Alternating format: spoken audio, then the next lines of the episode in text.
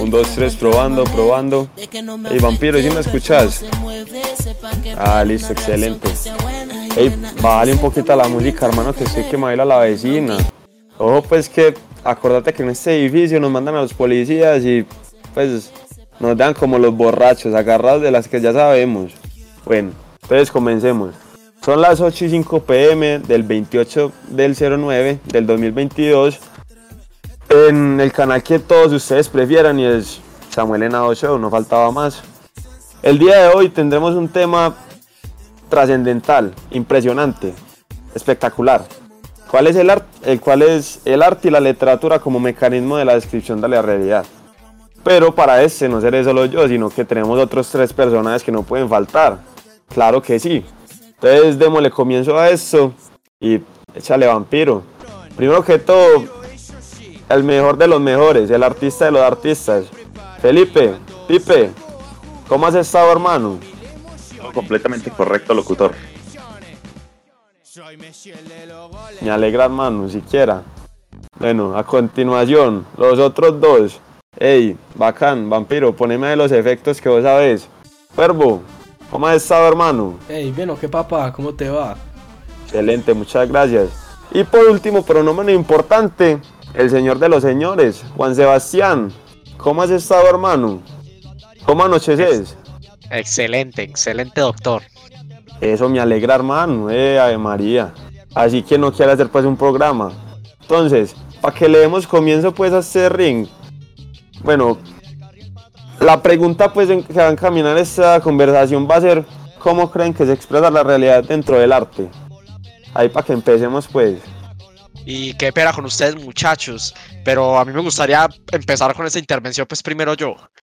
Eh, claro que sí, yo creo que Muchísimas gracias. Yo creo que es algo muy importante identificar que uno cuando se puede meter a buscar cualquier día, así como que en una tarea, se meta a buscar a Google como qué es eso. A uno le va a salir que, que el que son que, que tiende a representar personajes y situaciones que pasan en la vida cotidiana. ¿Y esto qué pasa? Esto no es la realidad, sino que es el realismo, que es un método de arte.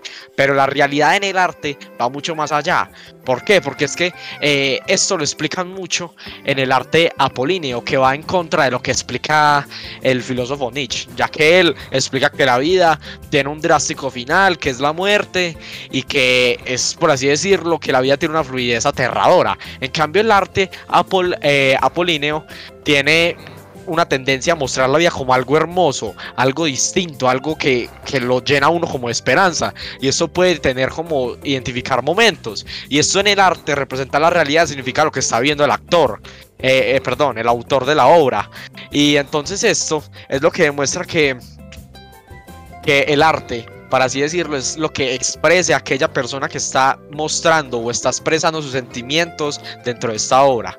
Esto también tiene que ver mucho, ya que el arte va totalmente ligado al pensamiento humano y va ligado a lo que es el hombre y a su existencia misma, ya que eso se ha visto durante mucha historia. Y para no seguir yo aquí llevándome las delucido pues en este podcast, yo creo que es mejor que lo que viene siendo la historia del arte la explique otro, otro compañero. Claro que sí, Juan Sebastián, que continúe. Con, este Juan Sebastián Villegas. Y es que, pues, como él nos está comentando, la realidad la tenemos representada en el arte. Esto es muy importante que lo sepamos. Y más cuando hablamos de un tema de estos, es importante que retomemos y busquemos en los libros de historia que el arte siempre ha estado en, en nuestra historia, en todas nuestras vivencias, desde el año cero y de pronto ahorita, Samuel, que vos de pronto has ido a alguna caverna, ¿nos puedes explicar esto mejor? Ah, claro, no, em, yo ahorita le hago el favor. Está bien. Entonces, pues es importante que sepamos que durante toda la historia el arte ha tratado de plasmar lo que siente el autor, sus sentimientos y lo que cree que de pronto no está tan bien en la sociedad que vive en su momento. Y es que eso lo podemos ver claramente con la Escuela de Arte en Nueva York, que justo después de la Segunda Guerra Mundial se trasladó a esta ciudad, pues antes estaba en la ciudad de París, Francia. Y pues esto, allí se llevó a cabo eh, el inicio de muchos movimientos como el expresionismo abstracto, el pop y el hiperrealismo, que de pronto en ese momento eran movimientos vanguardistas, pero ahora mismo ya son cosas que tenemos mucho más interiorizadas. Eh, qué interesante lo que decís, hombre. Entonces continuemos con lo que nos quería comentar nuestro compañero Samuel. A ver, a ver. ¿Qué nos tenés para decir? Ya, yo soy muy de la mano de lo que dice el compañero Pipe. Es que verdad es que no vayamos con, con traer al señor de señores acá también. Y pues vea, es muy simple. Yo pienso que lo que está expresado en una obra de arte no es la realidad como tal. O sea, ¿a qué me refiero yo con esto? No es lo tangible, no es lo que, lo, lo que existe acá en este momento. Simplemente fue un medio, o sea, lo que sería una canción, una grabación de una canción, lo que sería un cuadro, lo que sería una foto, lo que sería una escultura, eso es un medio por el cual el, el, autor, el, el, creador transmite o busca transmitir de una manera desesperada la tormenta, la tormenta de pensamientos y sentimientos que lleva adentro. No sé si de pronto me hago entender, o sea, él llega y quiere pasar la propia realidad que tiene en su mente, que tiene dentro de sí y la quiere transmitir para que otros puedan llegar al nivel de comprensión. Y esto va también de la mano con una pregunta que yo me hago muchas veces y se la quiero hacer a ustedes muchachos. Y es ustedes no se han puesto a pensar cuál es la diferencia entre la prehistoria y la historia. La verdad es que sí. Sí sí la verdad sí. Y de pronto saben cuál es yo tenía entendido que era como en el momento en que ya se empezó a escribir, ¿no? Que se empezó a planificar eso. ¿Cuál es la diferencia? La historia valga la redundancia, se llama historia porque se pudo dejar un registro de lo que estaba pasando, lo que había pasado. ¿Sí me hago entender?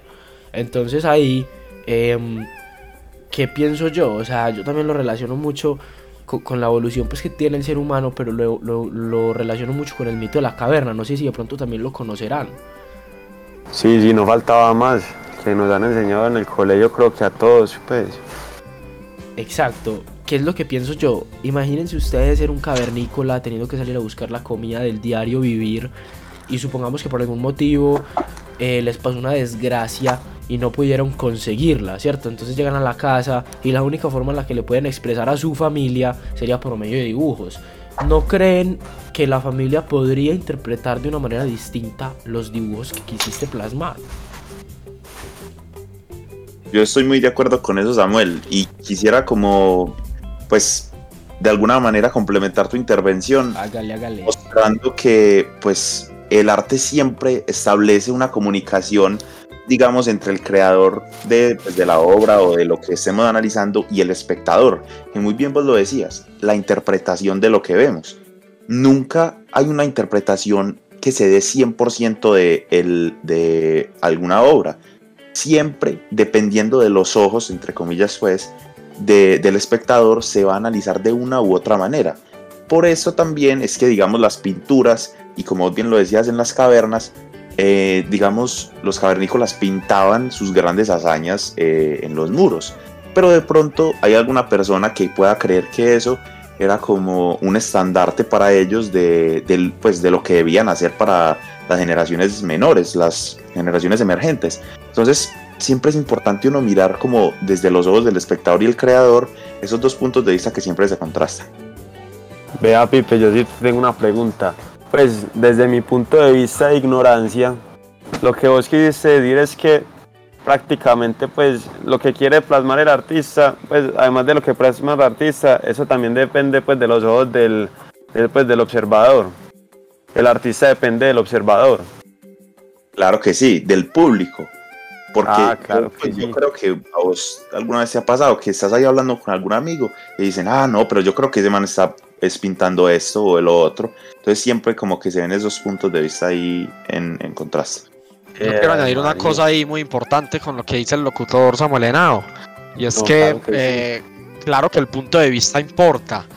Porque eso lo pudimos ver en el Museo del Arte Moderno, cuando vimos esta obra en, en el en la exhibición donde se basaba en un tema más que todo eh, de comunidades indígenas, donde se mostraba una obra de una mujer llena de eh, rodeada de, de naturaleza, de plantas y de flores y de agua también, que esto para ellos significaba la mujer como madre o como aquella que es capaz de percibir la medicina desde una forma más adecuada, aquella que es capaz de solucionar los problemas de los enfermos. Y esto nosotros, como eh, una civilización distinta, como un grupo étnico distinto, lo percibimos como simplemente una obra normal, como una mujer en la naturaleza. En cambio ellos lo perciben como una mujer y la medicina a su alrededor. Eh, hombre, claro que sí. Si no estoy mal, creo que Samuel quería agregar una cosita, sí, ¿no? Qué pena todo bien por, por darme el espacito. Yo estoy totalmente de acuerdo con lo que dice nuestro compañero Juanse. Ah, porque hombre. imagínate que esa pintura era algo que, pues, si, si, usted pasa rápido, si no se detiene a verla, si no se detiene a, por decirlo así, degustarla, usted simplemente puede que vea simplemente una mujer eh, fusionada con la naturaleza, me hago entender, pero por ejemplo, un significado que le pude dar yo fue, fueron varios y fue uno, cómo la mujer es pionera y, y, y cómo la mujer es primordial para el sostenimiento de, de, del mundo en sí, de, de, todos los seres humanos. Y el segundo fue cómo, eh, hacerte cuenta, una representación de, de, la Pachamama, de la tierra, que en estas culturas indígenas se conoce pues a, a, a la tierra como si fuera un dios y cómo ella intenta proteger eh, la, la, cantidad de daño que, que, que, le hemos hecho. Hey, Pipe, él me estaba haciendo como carita, hombre, pégale. Estamos... Eso no se nos ocurre, hermano, hable, hable.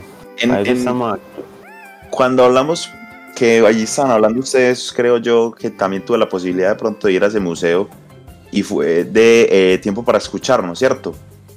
Eh, y es que, pues, yo considero que yo de pronto podría tener un punto de vista un poco más desde lo que piensa la juventud, ¿cierto? Porque alguien joven, digamos, se puede parar al frente de esa obra y decir que ahí lo que hay es una señora con hojas al frente. Y pues tiene toda la razón. Y es, es muy importante uno saber cuál es la interpretación que se le quiere dar a eso. O sea, el trasfondo que puede llegar a tener. De pronto para mí puede ser muy gracioso eh, ver una señora con tres hojas al lado, ¿cierto? Pero de pronto para otra persona, pues es una, como decías, la Pachamama, ¿cierto? Pero yo creo que también es importante saber que los tiempos están cambiando. Y es que, pues, el arte también debería evolucionar, diría yo. No todo debería plasmarse con pinturas. Y es que, pues, si se dieron, pues, bien en la rutica por allá por el museo, pudieron ver también una cosa que se llamaba ensayo sobre pandillas era una Sí, cosa claro.